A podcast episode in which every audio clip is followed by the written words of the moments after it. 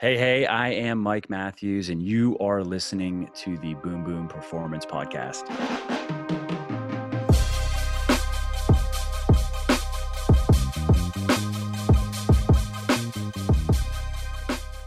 What is going on, guys? Welcome to another episode of the Boom Boom Performance Podcast. This is the one stop shop for all things coaching. We dive deep into training and nutrition on every single episode, but we do not stop there. We take it much further and we cover all things personal development. I am your host, Cody Boom Boom McBroom, and my job with this podcast is to coach you through your headphones, coach you through the speakers, and help you, once again, personally develop into your best version of yourself. I want to help you get results, and this is how I am doing that. Now, if you are new to this podcast, please do me two quick favors. The first one being subscribe to the podcast. We drop three episodes per week. They're all free and they all deliver a ton of value, and I want to make sure that you get that value on Monday, Wednesday, and Friday. The second thing, scroll down into the description of this podcast and make sure you check out the top four ranked episodes after you listen to this episode. That's going to be the nutrition FAQ, the training FAQ, nutritional periodization, and my personal journey into fitness.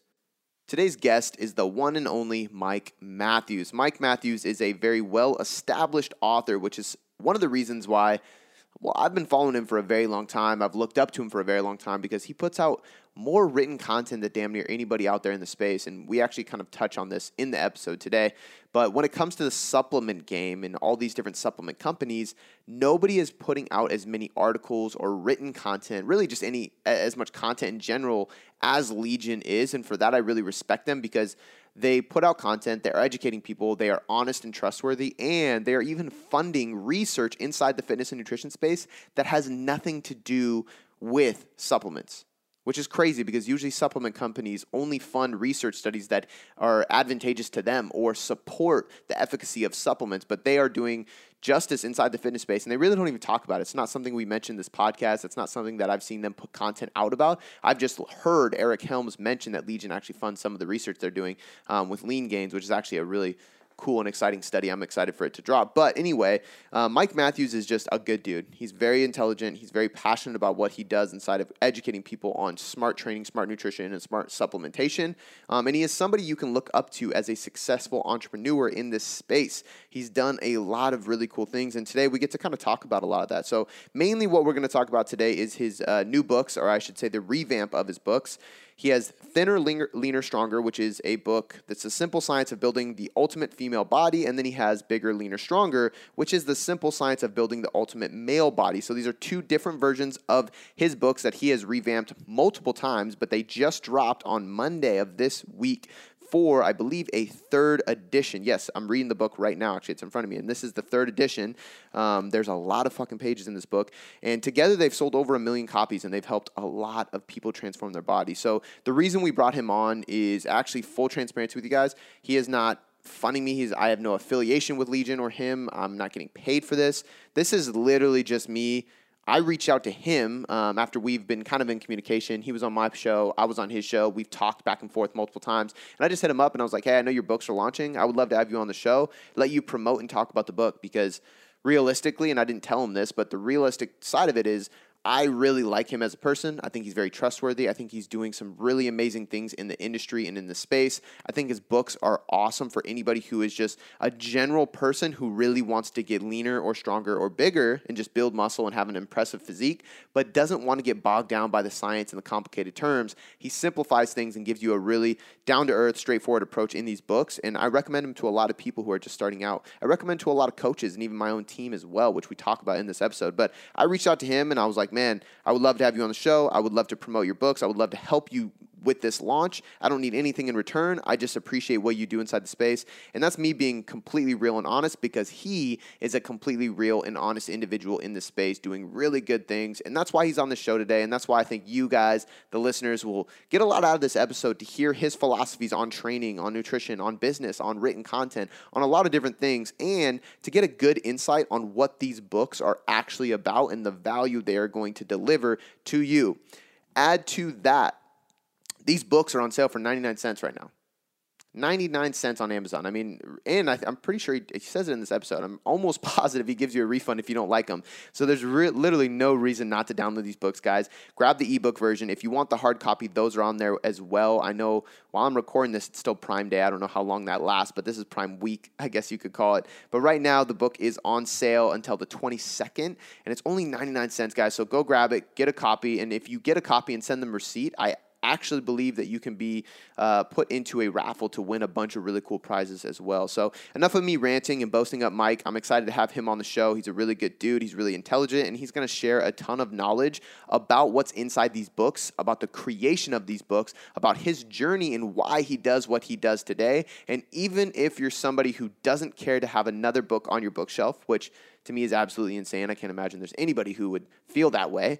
But even if that is you, you are still going to get a ton of value out of this episode. I promise you. So stay tuned, listen forward, and check out this episode with the one and only Mike Matthews. All right. So, Mike, man, I'm excited to have you back on the podcast, especially with this book launching. Um, and I want to hear all about it, man. I think the listeners are going to be excited about this, especially because the the first versions, the original time you actually wrote this series, it's been a book that I've recommended to a lot of clients, a lot of followers and listeners of this podcast and my Instagram, but also even to my coaches and my assistant and the people on my staff and my team. I've pushed this book to them because it helps them get a good fundamental understanding of how to be a better coach, but for the people listening, how to achieve a better physique the right way and not doing all the wrong things. So I'm excited to dig into this. But the first question I have for you is obviously so the listeners can understand what we're talking about. What is the book? Yeah, yeah, and uh, thanks for having me back. Really appreciate it. Also appreciate you uh, su- supporting supporting me and supporting the book uh, since it's since the the first edition, which was published all the way back in 2012 now. And um, so, to your point, the book uh, we're talking about is Bigger, Leaner, Stronger, which is for men. And I actually also have a book called Thinner, Leaner, Stronger, which is for women, which is also this new third edition is is their third editions plural it's both of them is what i'm launching. And uh, so it started though with this book bigger leaner stronger for men and it was um, something that I, I published it was just kind of on a uh, on a on a whim back in 2012 it was like a nights and weekends thing that i i, I just wanted to write a simple book on um, the basics of uh, diet and and resistance training weightlifting that kind of the book i wish somebody would have just give given me back when i was like 17 18 and and basically just said like hey just just here's the 20% that's going to give you 80% just do these things at least for the first few years and you're going to get everything that you can possibly get out of the gym and if you want to go further than that then yeah you need to know some more and you need to make some changes. But um, if you're like most people and you just want to get into really good shape you want to look good feel good just this is probably all you need actually. And um, so that was 2012 and the there was a kind of like a minimum viable product approach to it. Um, I, I, it was maybe i want to say maybe 60 or 70000 words which is not necessarily short but it's uh, this new third edition i believe clocked in at 130000 words and i'm stopping there any future editions it's not going to get bigger um, and i really i really actually wanted to keep it as uh, as short as possible uh, because I, I, think that if a book gets too long, it just becomes intimidating. However, in going through this rewrite, and I really started from scratch on this third edition, um, I, am actually I'm just very happy with all the information that I did include, and I, I really don't think that I really feel like every chapter contributes to the whole. There's no filler. There's you know I, I, I struggled to to there I had more and I removed and I removed until I was like, all right, this is really again now I really have it where I feel like this is a book I can give to someone and say this truly is the 20% that's going to give you 80%. This is uh, for the average person who wants to get into great shape, they actually don't need to know anything else. I'm not saying they shouldn't know anything else or continue to educate themselves, but if this was the only book that they read, the only form of dieting they learned, the only type of training they learned about. If they just did this uh, for consistently for anywhere from one to maybe two to three years, they will have the type of body they want. And um, so, so yeah, that's the I guess the the summary of where where it started and where it's at now. I love that man because I think when and I've I've written blogs that have turned into ebooks and I've written uh, I have an FAQ page on my website that I just went too hard on and just wrote too many words. And sometimes it's hard to narrow it down to what people just quote unquote need to know because when we look into research, there's always just so much more that we could throw in there that could benefit people. But I think that just, like you said, it just overwhelms people. Like I know books that I've read that I actually love, but they're so big and there's so much detail and so much nuance that for the average individual or somebody like you said that just wants to get bigger, leaner, stronger, it might not be that important. It might just confuse them. Totally. Yeah. And that's, uh, and, and I know that firsthand having interacted with many, many, many readers. Uh, I mean, my, my inbox, I have to check. It's probably over 200,000 emails sent and received by now. And so I know firsthand, it's great though to be able to get that feedback, you know, in the, I've done, so this is, I've done three major editions, right? So this new third edition is, is really a kind of stem to stern overhaul. What I, I, what originally I took the second edition, which was also a very marked improvement over the first edition, but I took that second edition initially, and I thought I could. I thought it'd be more a process of editing and refining, but as I went through it, um, you know, I wrote that second edition four years ago. I know more now, uh, so my my understanding of things has improved. I'm a better writer now.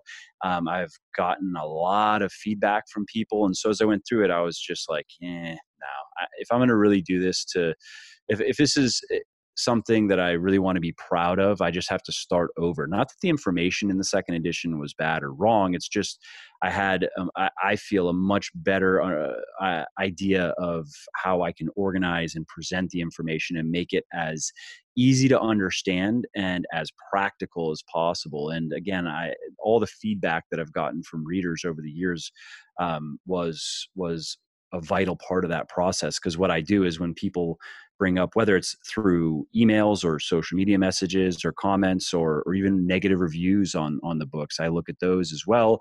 Um, in many cases they're not very useful but there is the occasional bad review. Maybe it's a two star review three star review. I find that one star reviews are usually not very helpful. They're usually short and sometimes don't even make sense. But but uh, but sometimes two and three star reviews where people bring up valid points where i'm like yeah actually i didn't think of that. And i'll make a note you know what i mean? So eventually that plus my own list gets long enough where it's like it's time to update this book and uh, so you know it was uh, all right let's let's start over. Let's reorganize all this information. Let's rewrite everything to make it extra clear and extra practical. And again, I'm very happy with how it came together, and the feedback so far has been great. The only negative feedback that I, I actually am annoyed at myself about is on the audio book. So I, I don't listen to many audiobooks anymore uh, because I prefer to listen, I prefer to read. Um, and because I like to make highlights and notes, and retention is better with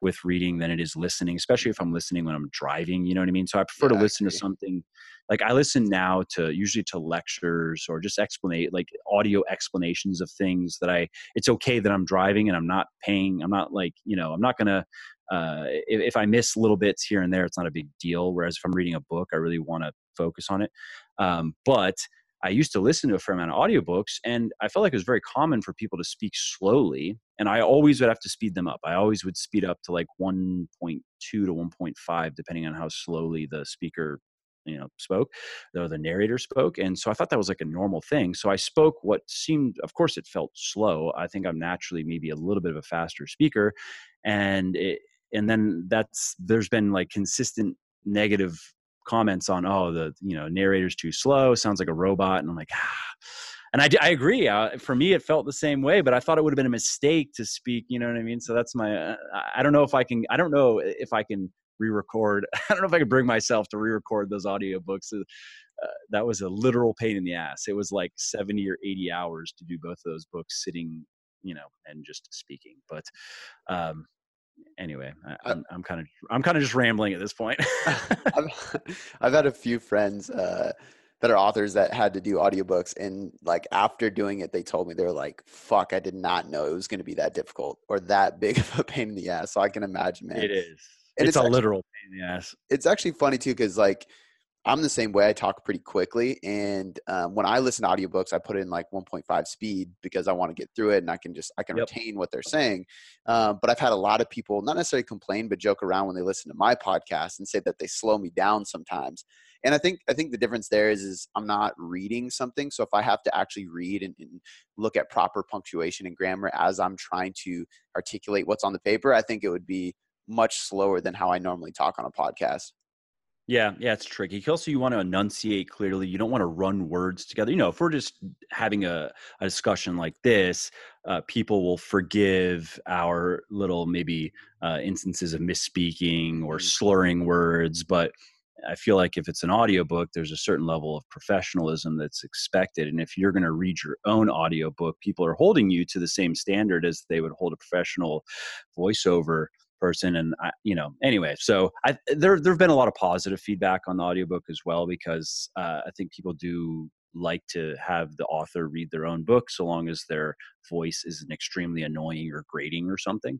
Um, but but yeah no it's been it's been a it's been a great process though. I'm very happy with how everything has come together and uh, again the book uh, coming back to why we even got on this tangent uh, the the the length is um, I've gotten good feedback on that too, where people I've seen a number of positive reviews where people have said like it's long, but it reads, it's easy to read, it flows, and they got through it uh, faster than they would have thought looking at it because it, it, it can look a little bit intimidating. It's again, it's um, you know 130,000 words comes out to I don't know probably 400 pages or so.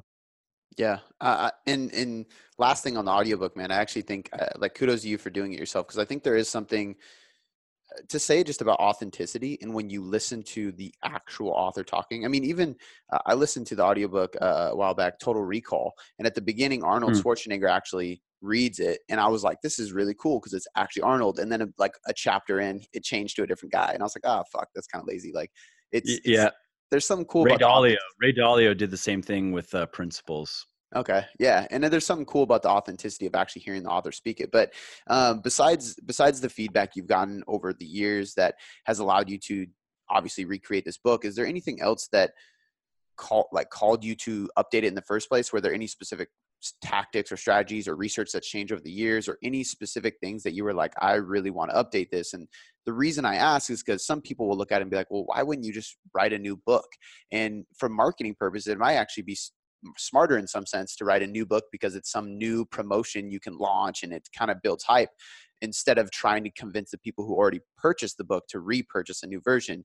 Um, but to me, I like that you did that because it shows that you're not out here trying to hype up different fads or strategies or methods like what works inside of training and nutrition it fucking works. And so for you to go back and just revamp it and make it better, to me is more respectable and I think much more meaningful inside the industry. But I'm just curious, like what what called you to update it again? Yeah, yeah. I mean, um, that's uh, you, have basically summarized uh, exactly the my, my, thinking on it is yes from a marketing if we're looking at purely from a dollars and cents of course something new people love new right in marketing right. the best the best words are new and free right um, and uh, that is is is fun as well. It's fun to do new things, but um, also ironically, just uh, the people who purchased actually, if they purchased it, purchased an, an ebook is actually if they, the audiobook as well. So if they purchased digitally, they get the new books for free uh, because you can just update them.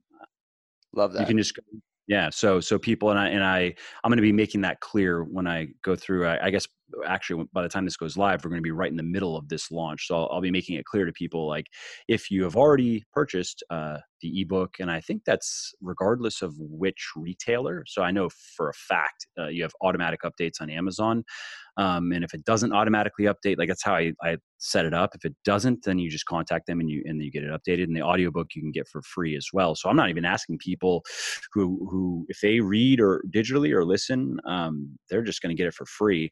And so uh, the and that, that's just more to to the point that you were making of you know i guess for me it was one i want these books to um, really stand the test of time. I, I really want them to be the definitive fitness books for uh, they skew toward newer people. Um, like if somebody is solidly into their intermediate phase as a lifter, uh, they may enjoy uh, the books. Whether this is a whether it's a man or a woman may enjoy their respective you know books for men or women, and they'll probably learn some things. Um, but the programs, for example, are not necessarily going to be for them uh, because once you get into that intermediate phase, you know, t- the, the programs, both of the programs for men and women, they hover around, let's say, about 12 12 hard sets per major muscle group per week. And I think that's a good sweet spot for somebody who's new to lifting or proper lifting. But there's, uh, it'll only, that'll only get you so far. I mean, there is a point, you know, I'm working now on an updated second edition of the sequel to Bigger, Leaner, Stronger uh, called Beyond Bigger, Leaner, Stronger. And um, the next chapter I'm about to start, I've tentatively titled the More for Less method, because that's, I think, summarizes uh, the the process of you just have to work harder and harder and harder for less and less and less as you be as you progress in your in your fitness journey and so um, you know, I, I decided to to update them because I just felt I don't know I felt like it was the right thing to do. Um, there were there was there was some some of the content in the second edition, although uh, it's almost to a point where I'm splitting hairs. Like although workable and uh, sound, they're just like some some of the discussion in the second edition around rep ranges and how it relates to muscle building i feel like my understanding of that is better now. Um, and to be fair there in the last four to five years there's actually a fair amount of research that has come out that has clarified some things uh, relating to intensity and volume and frequency. And so uh, i felt like i could do a better job explaining that and make it a, a bit more um, scientifically accurate uh, and also well yeah just scientifically accurate mainly just a point of you know I, I i really wanted to produce something that represents here's my current best understanding of um, the all the fundamentals of of diet and and training. And uh, i want again i wanted i wanted to uh, produce uh, books that I really do think will stand the test of time. I think the second edition's probably already achieved that, but um, I knew I could I could I could consolidate my my gains, so to speak, and strengthen an advantage that I already have, which is having books that uh, sell well and are popular, um, and and more better address the the needs of my target readers. Again, after hearing from so many people over the last four years since I published the second editions, uh, I just had a really good list of, you know, um, uh, that if I could save people confusions and because I know firsthand they would reach out to me and they wouldn't be sure about things. And, you know, there was an element, uh, for example, of the previous second edition programs where I called it Strength Week. And I liked the idea of it, but people found it confusing. And, uh, and I understand. And so in looking at it, I was like, you know, it's not necessary. It's not, especially with some of the changes I want to make in the program, and it's really not necessary. I can go back to a bit of a simpler uh, program, which is again very important for people who are new, in particular, when you know you're not. And I remember, I remember being there where uh, when you first learn about energy balance and macronutrient balance and that you know food choices don't actually matter so much when we're talking about body composition and you don't need to sit in the gym doing 30 40 sets per workout and um, it, I remember having a lot of uncertainties and doubts and wondering, am I doing this right? Or if I got something a little bit wrong, I thought it was, uh, it might be, you know, a lot, a lot worse than it actually was and um, so those are the main reasons uh, and i really just you know i, I wanted to uh, have have editions of these books that i can really be proud of given my current understanding and my just where i'm at now you know what i mean? Yeah i think i think one of the coolest things about it is the the fitness space is constantly evolving. Like you said since this was actually a point i was going to make since the last version came out, so much new literature inside resistance training and hypertrophy has come out. It's kind of insane. So to just look at how much changes over time, I think it's really important to do what you're doing. But it's also cool too because you're constantly going back and trying to make things more practical. Like I know you said you wanted to apply more science into it, which I is is a fact. You did that. But I think as you become a better coach, become a better writer, and just become more knowledgeable in the space, I think you're able to articulate things a little bit better and in a way that you can interpret to the person that doesn't want to spend time reading PubMed like we might, you know, like it's yeah. kind of it's different and it's we're kind of weird for being those guys that like doing that, um, whether we love it or not. A lot of people don't. So for you to kind of keep going back and making this more practical and, and easier for people to understand, I think that's like to me the really it, it's the coolest thing about this and the more uh, the best thing about it, really the biggest benefit to people Absolutely, and I mean that's a point that I uh, I, I, think of a podcast that I did on, on, an interview I did on my podcast with um, a guy named Jordan Shallow, cool dude, uh, strength and conditioning coach, yeah. I b- believe over at Stanford, and uh, so at the end he was I don't remember exactly what he was his his criticism was, but it was um, it was it was kind of that oh how you have a lot of people out there who they don't want to get into the details they don't really want to know how things actually work and and I'm, I'm, not, I'm not saying this is a slight on him but his his perspective was that like these people are just being kind of lazy and kind of stupid. And if they weren't being so lazy and stupid, um, then they wouldn't fall for all these myths and make all, make all these mistakes. And I understand that that position, but and I was telling him, I was like, yeah, that's one way to look at it. But another way to look at it is, I think it's incumbent on the communicator uh, to be understandable. So he needs to understand who he's communicating to and communicate in a way that the the person can get it. And if uh, he doesn't accomplish that, then I think that that that failure is on the on the on the part of the communicator.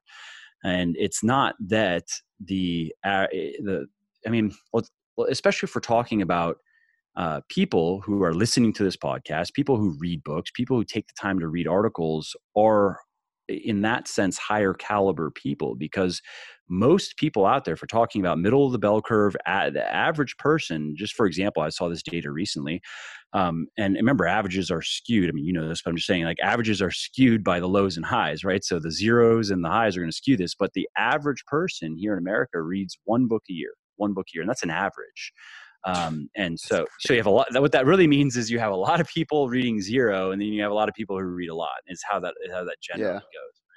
Right? Um, and and so uh, the fact that someone is taking their time to try to educate themselves, whether it's by reading a book or listening to a podcast or an audiobook, uh, means that they are probably of above average intelligence. They're certainly uh, of because those things usually go hand in hand. Uh, there's there's research that shows there's kind of a correlation between IQ and interest in learning things. Um, so it's not that the that people, so many people out there are just so dumb and so lazy they can't get what may, someone like maybe how Jordan might want to explain uh, something related to biomechanics, for example. It's just that when if if you go too heavy on science and you go too heavy on jargon and you go too heavy on uh, where you you skip over a lot of details to just kind of get to maybe the little part that you want to talk about then you know don't be surprised if if people kind of just gloss over and don't get it. And so my goal from the beginning and again i'm not saying uh, really i'm not saying that to to to uh, to criticize to criticize Jordan. I'm just kind of repeating the the little discussion that we had, you know, at the end of my interview with him.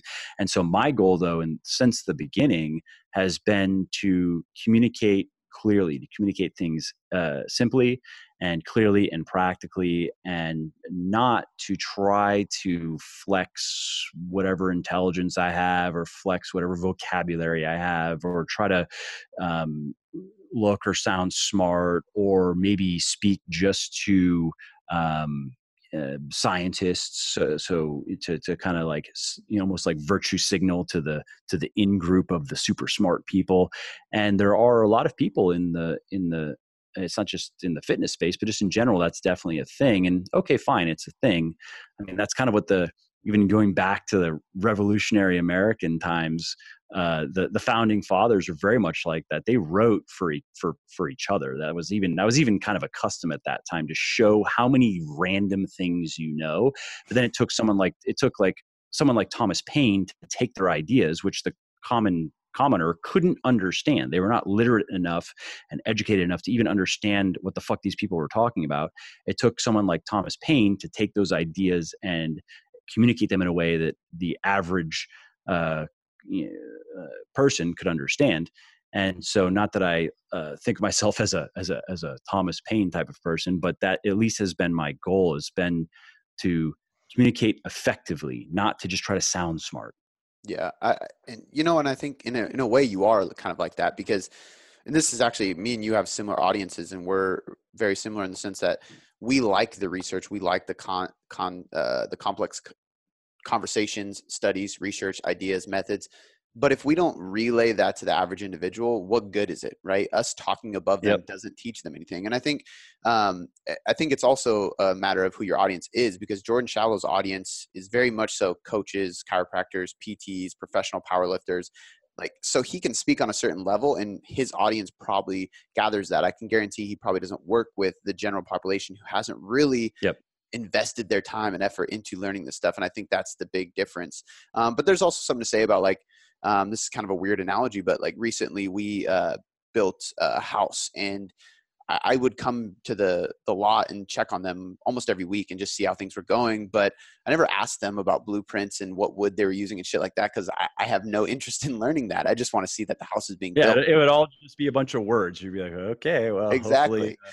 so I don't even care about that. And there's a lot of people out there like, you know what, I want to look good, I want to feel good, I want to be strong, but I really don't have the desire to sit here and study uh, the most detailed topics so I could try to teach somebody else it. I just want to learn it myself. And I think that's where like this book really helps. And I think what you do really helps and actually kind of segues into one of my questions that has nothing to do necessarily with this book, but just you as a writer in general, because I'm curious. And you're somebody that I've looked up to for a long time because you put out so much content and you still to this day, like in an age of audio and video kind of taking over, you still put out so much written content, which I appreciate because that's my favorite form of content. And I write newsletters and ebooks and blogs and long form content on my Instagram like all the time. And that's what I love.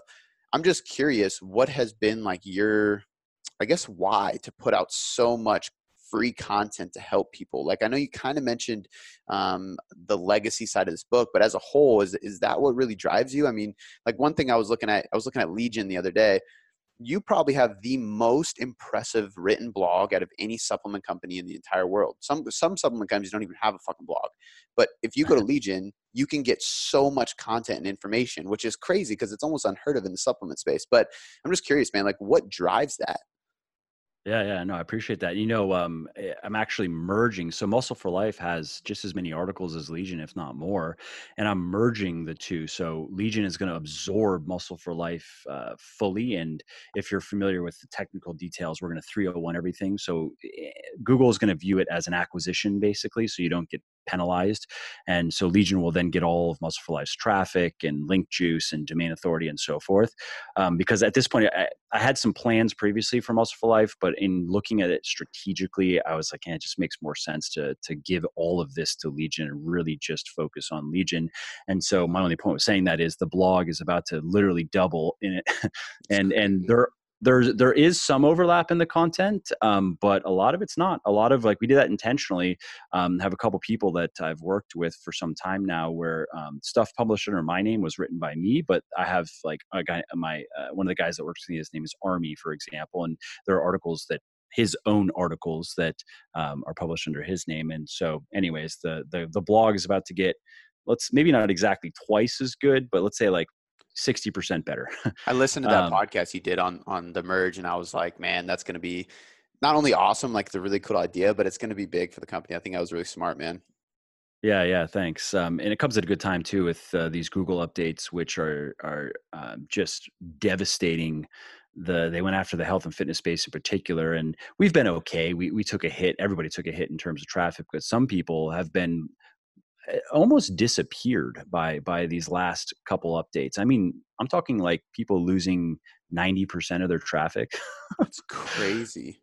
crazy. Um, but anyways, to, to answer your question, um, I guess similar to you, I, I, I like to read, I like to write more than, um, yeah, more than speak uh, more than record podcasts. I do I do like recording podcasts as well, and I like having discussions like this. And video stuff is okay, um, but I, I just I, I like to write, so it's been partially selfish. And and then early on, I realized that also it just is a good business decision as well, uh, because. Um, uh, Legion. So last year, before the first Google update came, it peaked at about 2 million visits a month and uh, the vast majority of those came from the blog like 80 probably actually 90% came from the blog. And um, of course that's low converting traffic. It's you don't have very many people that land on a blog and then go and buy something right away but it also starts the relationship with a lot of people. And um, i can follow them around with uh, with ads to even come back and read more content. Sometimes they subscribe to the website and then they get push notifications when new stuff goes live or they get on the email list and so it made it made uh, business sense and in that in that way and then it also made sense from a brand perspective because my thing since the beginning has been education and um, i just like the idea of having uh, a blog that you, where you can find answers to more or less anything you might want to know about and uh, and trust the answers you know it's a credible a credible source and um, further establish myself as a as an authority or thought leader. Um, and uh, I got a lot of good feedback. You know, people enjoyed the blog, and the articles would get shared around a lot, and uh, in a lot of a lot of engagement and comments and so forth. So eh, early on, it just it just did well, and it just made sense to me to to, to keep it going, and um, that's still the case now. And I still, although I, if you look at strictly from a business perspective, I, I, I probably wouldn't need to um, put much time into the blog at this point, especially if I have other people who can write. I wouldn't be comfortable with them publishing anything under my name, but um, if we were looking at it strictly from SEO perspective, however, I like it. I like writing so there's that and then i think it also makes sense from a marketing perspective for me to maintain a presence on the blog um, and and so people can still get new content from me. Um, and uh, I do think, though, and this is something that uh, I am going to be realistically gonna gonna be getting serious about later in the year that it would be a mistake for me to continue neglecting YouTube in particular as I have been. Um, I, I have I put some stuff up on YouTube, but I have no there's no real strategy. It's uh, there's no real there aren't much in the way of resources that are being put into that um, simply because things are moving in, in that direction faster and faster. And I, think there will always be a need for good long form content. That's not going to go away anytime soon, at least. But people definitely, definitely want to be able to listen to content, to watch content. And so, um, you know, I feel like there's a similar opportunity on YouTube uh, uh, as to the opportunity when I started. Muscle for Life came first. That was the first blog in like 2013, and now the space is a lot more glutted than it was uh, back then. Yeah, I think YouTube's definitely a hard one to crack, but it, it's all it's consistency, and there's just so much. I mean, and this is probably just a personal uh, bias or more of an emotional response on my end, but I think the fact that there's just so much bad vlogging yeah. style content in the fitness space on YouTube that it just kind of puts a bad taste in my mouth. Um, I know. But, I know. I feel the same. I feel the same way about social media, but then I finally was like, it's a mistake for me to just neglect social media because I don't like it personally, and I wish it were just to disappear. but uh, and you know, I feel the same way about YouTube. It's not going to become. I, I don't think I, I couldn't see myself because I, I feel the same way about it. I'm not. Uh, I don't have very much genuine interest in in YouTube. So it's not something I I could see myself wanting to dedicate like hours and hours and hours every day to. But um, eh, with the right system in place and with uh, somebody to to to work the machine, I think uh, I can get a lot more out of it than I'm currently uh, getting out of it without that much more involvement from me, and I can do it in a way that is um, on on brand so to speak i can do it in a way that we're similar to social media where like if i if i can use social media i guess youtube's considered social media but whatever you know i'm talking like mm-hmm. instagram i guess mostly but if i can use um, eh, social media networks youtube included to um, ha- just help educate more people, then I'm interested in that. I'm not really interested in in trying to entertain people. I mean, you can do a little bit of that, I guess, but that's not really my angle. I'm not interested in trying to show people how cool I am or that I have, you know, businesses or like make some money. I, mean, I have no interest in any of that. But um, you know, I, I don't really. I'm interested in becoming a celebrity, so to speak. But if I can just reach more people with good educational information, then I'm interested. And yes, that means that I won't grow as quickly on YouTube as maybe other people will because I don't want to do what they're doing.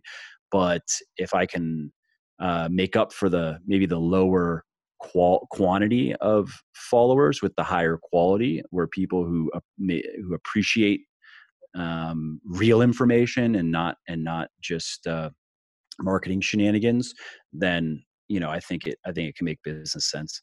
Yeah, no, I 100% agree. And that's kind of a like I, I took the same approach with it because to me it's like if there's not enough people doing it, we might as well hop in and start doing it. But I didn't I didn't even start uploading. I actually don't technically upload the YouTube videos for us, but as soon as I had somebody come in and help me, then it was like, okay, we can do this because I can stand in front yeah. of the camera and educate with a whiteboard, but I'm not going to be editing and stuff like that because that drives me crazy. Yeah, but of course. Speaking of education, getting back to this book, like the next things I would want to cover, I guess, is like you've already kind of explained who it's for, but if you can just reiterate for the listener, like who hasn't read any of this, the previous books, who is this book mainly for, and then what is actually covered throughout the book? Yeah, so I would say both of the books, if we're talking, let's just look at demographics first. I would say um, the sweet spot really is anyone from, let's say, 18 to probably 50s. Um, I, I, do have people in their 60s, and even a few have had a few in the 70s, uh, use the information in the books to to get into better shape. We made some modifications to the program um, because you know it calls for some heavy squatting and some heavy deadlifting, and that that isn't always necessarily a good idea depending on where the person's at. Um, and but specifically, I would say it's for the person who um, is in their first again it's it's meant to take people from the newbie phase to like solidly into their intermediate phase and what that means if we want to put some numbers to it let's take a let's take guys. So uh, i would say bigger leaner stronger is is perfect for the guy who has yet to gain his first i would say 35 pounds of muscle. 30 to 35 pounds is probably um, or if we want to if we want to really give a range 25 to 35 or if we look at it another way his first year and a half to two years of proper weightlifting um, i think that you really don't need you don't you just don't need more quote unquote advanced you don't need the the quote unquote advanced training techniques that uh the that are really the for people who have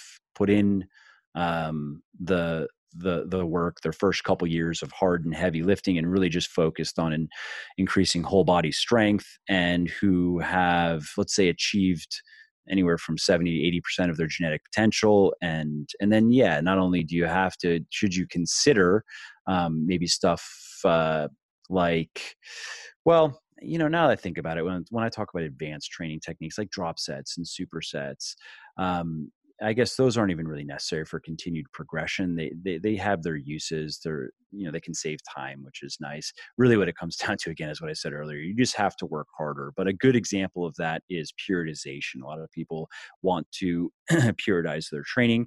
I think that's fine. Of course, we know that periodization is useful and it is effective, but the if you're a guy and you have not gained your first 30ish pounds of muscle and you have not progressed at least like solidly to the I would say to right to the end of kind of like the beginner strength standards, maybe getting into the intermediate strength standards, you, you don't need to periodize your training. You just don't.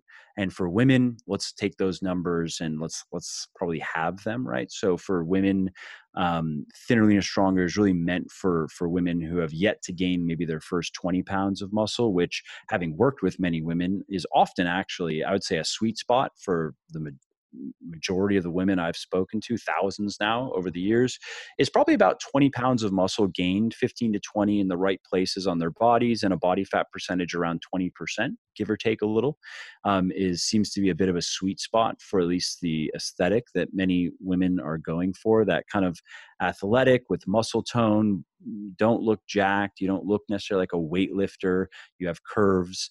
Um, and so that's really who the books are are are for and who they're not for again are the people who know the fundamentals. They understand energy balance. They understand macronutrient balance. They understand um, that food choices do matter when we're talking about nutrition, but not so much in the way of composition. They know how to make meal plans that work. Um, they understand that most supplements are garbage and do nothing, but there are a handful that that are worth considering.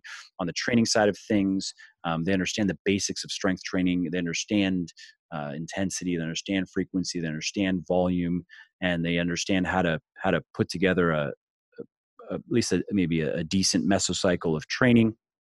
Um, and uh, the basics of cardio, which are pretty simple. Uh, don't really have to even go through them, but you know, I think I've I think that that's kind of the picture. So if if a person listening, if if all of that is like, yep, check, check, check, check, check, then um, I mean, I'm, I'm not gonna I'm not gonna forbid you from reading reading one of my books, but uh, you may not you may find you may read the whole book and be like, oh, I, did, I feel like I didn't learn that much.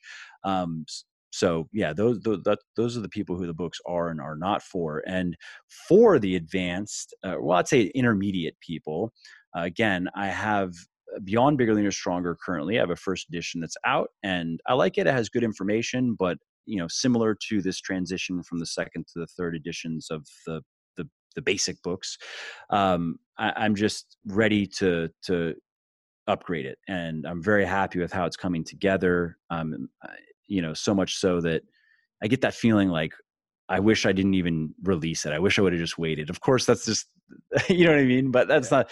That's just that's that's just the nature of things. When you, especially with creative things, as you know, this as a writer, you look back at things that you wrote years ago and and you hate them. Like that's a good sign, though. That means that you've progressed. If you if you read something you wrote a couple years ago and you're like, yeah, this is really good, that means you probably haven't. That's a, that's actually a red flag because you probably haven't gotten much better. Yeah. Um, so so and then I need to follow up that book with uh, a, a, a women's version because there are some now as I've gone through this, there are some things that really don't need to change, but then there are some things that that would change, and I feel like I have a better understanding of how I can address the intermediate female weightlifters' needs, which are a bit different than the intermediate males. Um, so so yeah, that's uh, that's where the books are at currently.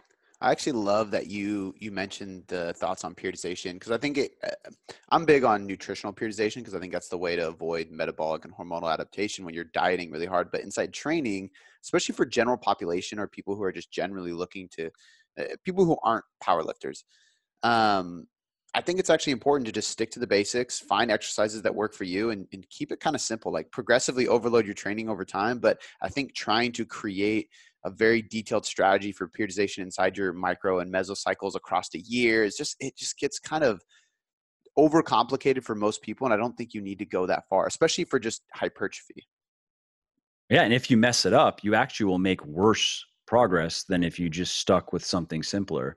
Um, I mean, I, I, think of there was, I believe it was a meta-analysis. It may have been a, it may have been a, a review on periodization that the the takeaway was, and this is this was with um, competitive weightlifters, is that over time periodization is probably better than the non-periodized training but we're talking about a difference of i want to say it was about 50 pounds on totals on totals not even individual exercises. And yes that matters. I mean 50 pounds matters especially when you're a high level competitive strength athlete. Being able to add 50 pounds to your total can, can make a huge difference but it, uh, we're not going to take that and extrapolate that to the again everyday normal person who has who has a life to live and they have you know three to five hours a week to be in the gym and they have very um, attainable goals as far as their their physiques go and and their performance goes. Uh, again, if we put some numbers to it, I'm talking about for guys gaining somewhere around probably what 30 to 40 pounds of muscle and around 10% body fat is probably a sweet spot for most guys um, and when i say gaining 30 to 40 i mean starting from just a normal you're not you're not necessarily underweight or over you're just a normal dude um, you put 30 or 40 pounds of muscle on your body in the right places you get your body fat percentage uh, to 10% that's that's a sweet spot for that's like the hollywood you know uh, hollywood greek god physique right? Um, and and for for women if you're starting just at a normal body weight again it's probably around 15 to 20 pounds in the right places around in your body fat around 20% and um, so so you take for those people do they need to, does this research on periodization which does suggest that it is more effective for for muscle and strength gain over the long term in intermediate slash advanced competitive weightlifters does that really matter? Um no. Do you it just it just it just doesn't. do you think that uh, i'm not uh, familiar with that exact study but do you think that it was a matter of like did the study follow something like uh, a very specific plan as far as like uh, accumulation intensification realization deload repeat and then the other group was maybe just the same rep range sets volume consistently over time like no periodization and if not like do you think there's any change of doing some kind of like conjugate style method or or uh, a daily undulated periodization? Because i find in a lot of clients like for an upper lower split for example having a, a, a generally lower rep, heavier weight, not going like into ones to threes, but like maybe uh, fives and sevens and eights and, and maybe tens, and then having a day where you're hitting more eight to 15 reps, maybe the potential 20, but doing a combination of that every week versus just eights constantly if that if that makes sense like do you think it's a it, it would change the study result if they did something like that uh, well, again, if I remember, it was it was either a, a meta meta analysis or it was a review. So they were looking at a lot of different studies, and I believe it was in an in an issue of Mass actually. So I'll check it out when we get off the uh, when we get off here. I'll check it out, and you know I'll, I'll email you it so you can see for yourself.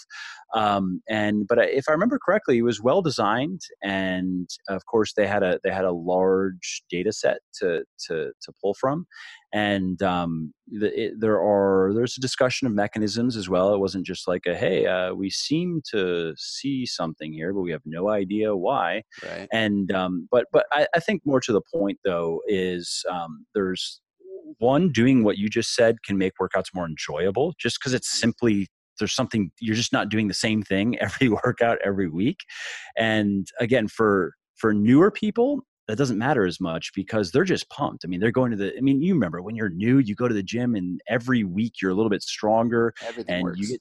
Yeah, you get to see changes in your body every other week, or maybe every three weeks. You know, you you're looking at your pictures, you're like, wow, I'm really like things are happening, and you're just super motivated. Um, and but you go to like year four, and let's say you've been doing a good job, and you have very little left to gain. Period um, so you're going to bust your ass for the entire year eh, to gain, I don't know, maybe a, a couple pounds of muscle, maybe if you do everything right. Uh, if you gain five pounds in year four, that's like what? Um, so it's probably going to be closer to like three, uh, uh, three to five, let's say. And so, and if you don't enjoy your workouts, it's going to be hard to really push yourself to the intensity that you need. Um, and so there's something to be said for that element of it in and of itself. Because again, if you look forward to your workouts and you enjoy them, you're gonna you're just gonna do better. You're gonna get better results. Uh, but as far as um, uh, DUP or or uh, other other methods of periodization uh, it's it's an area that I, I don't know that much about. Actually, funny. I just was emailing with um, Zourdos to I wanted I was inviting him to come on my podcast to talk about DUP because he's like the guy to talk yeah. to about it.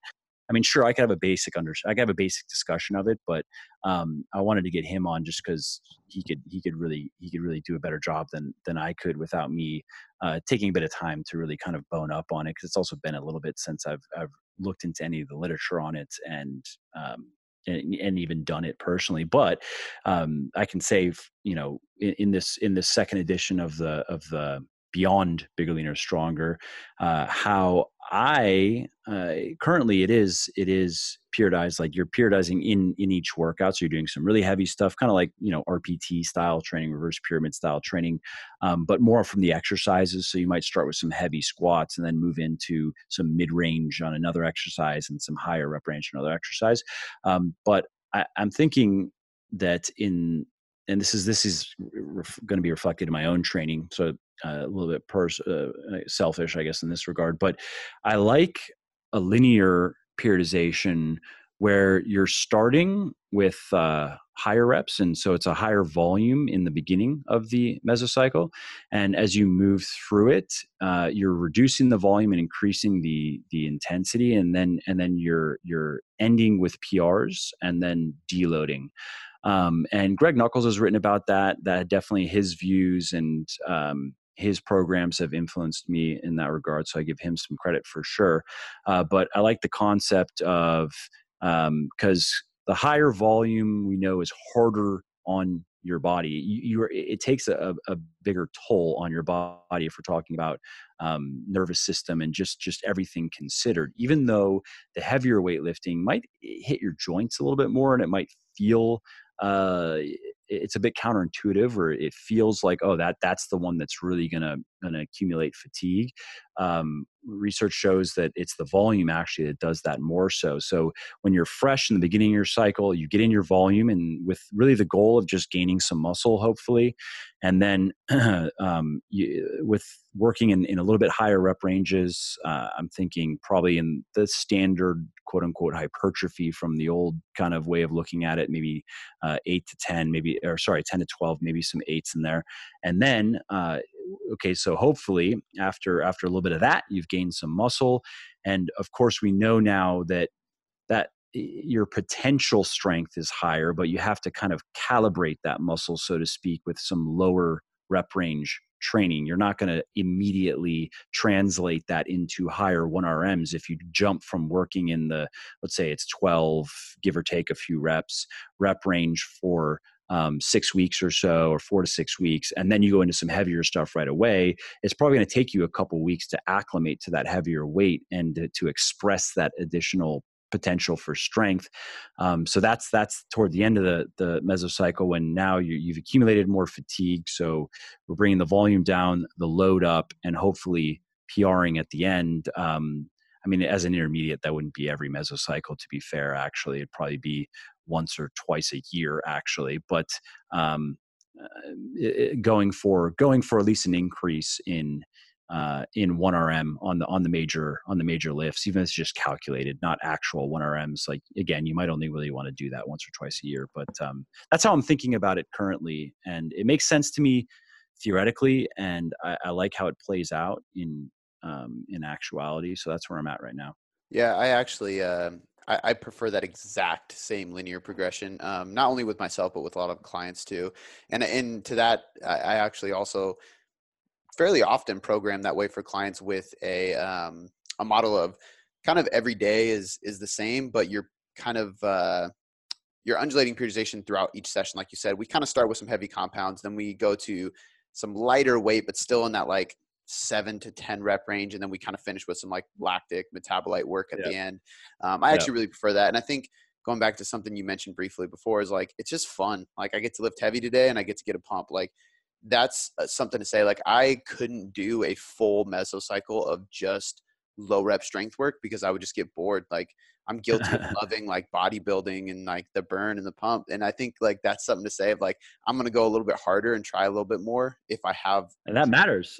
Yeah. Especially especially where you're at with your body and your training. Mm-hmm. That matters, you know, when when if it's uh, for example let's say it's auto regulated so you're thinking with rpe and that there you know just your psychological state like how enthused you are to do that exercise is is going to impact that a little bit um, and and that can mean the difference of you know progress or no progress at least on that exercise and um, you know for the for the for the big compounds of course you can you can just load them linearly and just force yourself you know to unless unless you really know it's not a good idea to try to do that that day but um, you can kind of just bake in the bake in the progression. But if you're working with uh, uh, any sort of you know i'm gonna i'm gonna get uh, as many reps as i can i'm gonna try to leave one or two in the tank type of thing. And if i can hit if i hit the top of my rep range i get to add weight.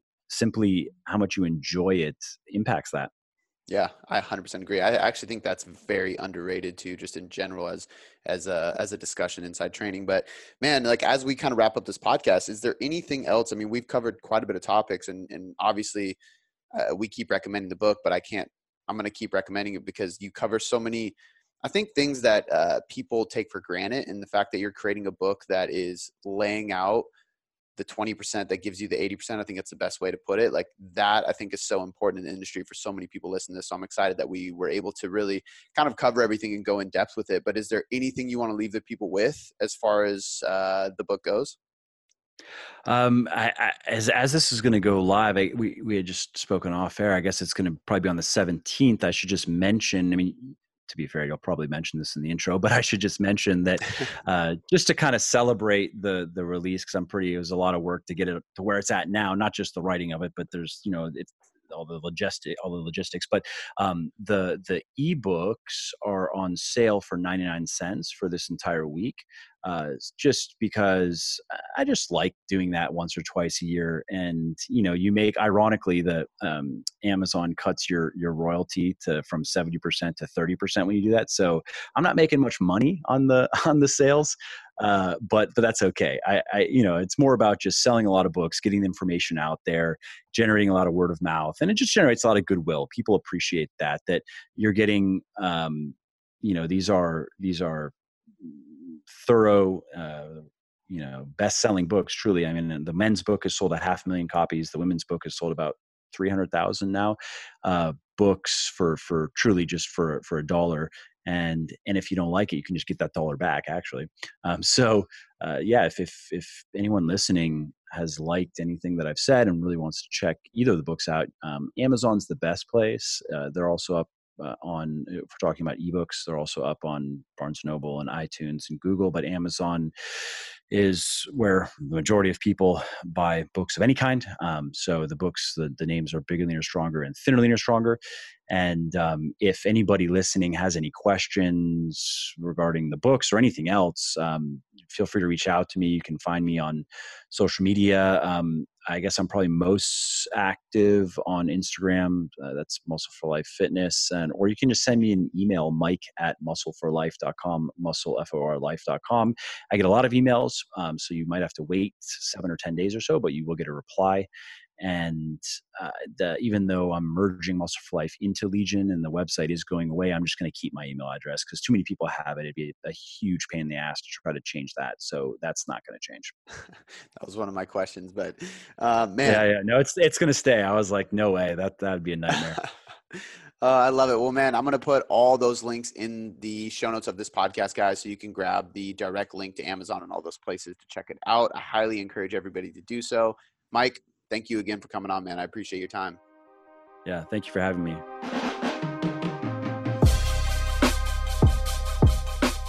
Before I let you go, I just want to say thanks. I seriously appreciate you spending this last hour or so with me, educating yourself to get better results. It still humbles me to this day that people around the world literally have me in their headphones or their speakers just to learn.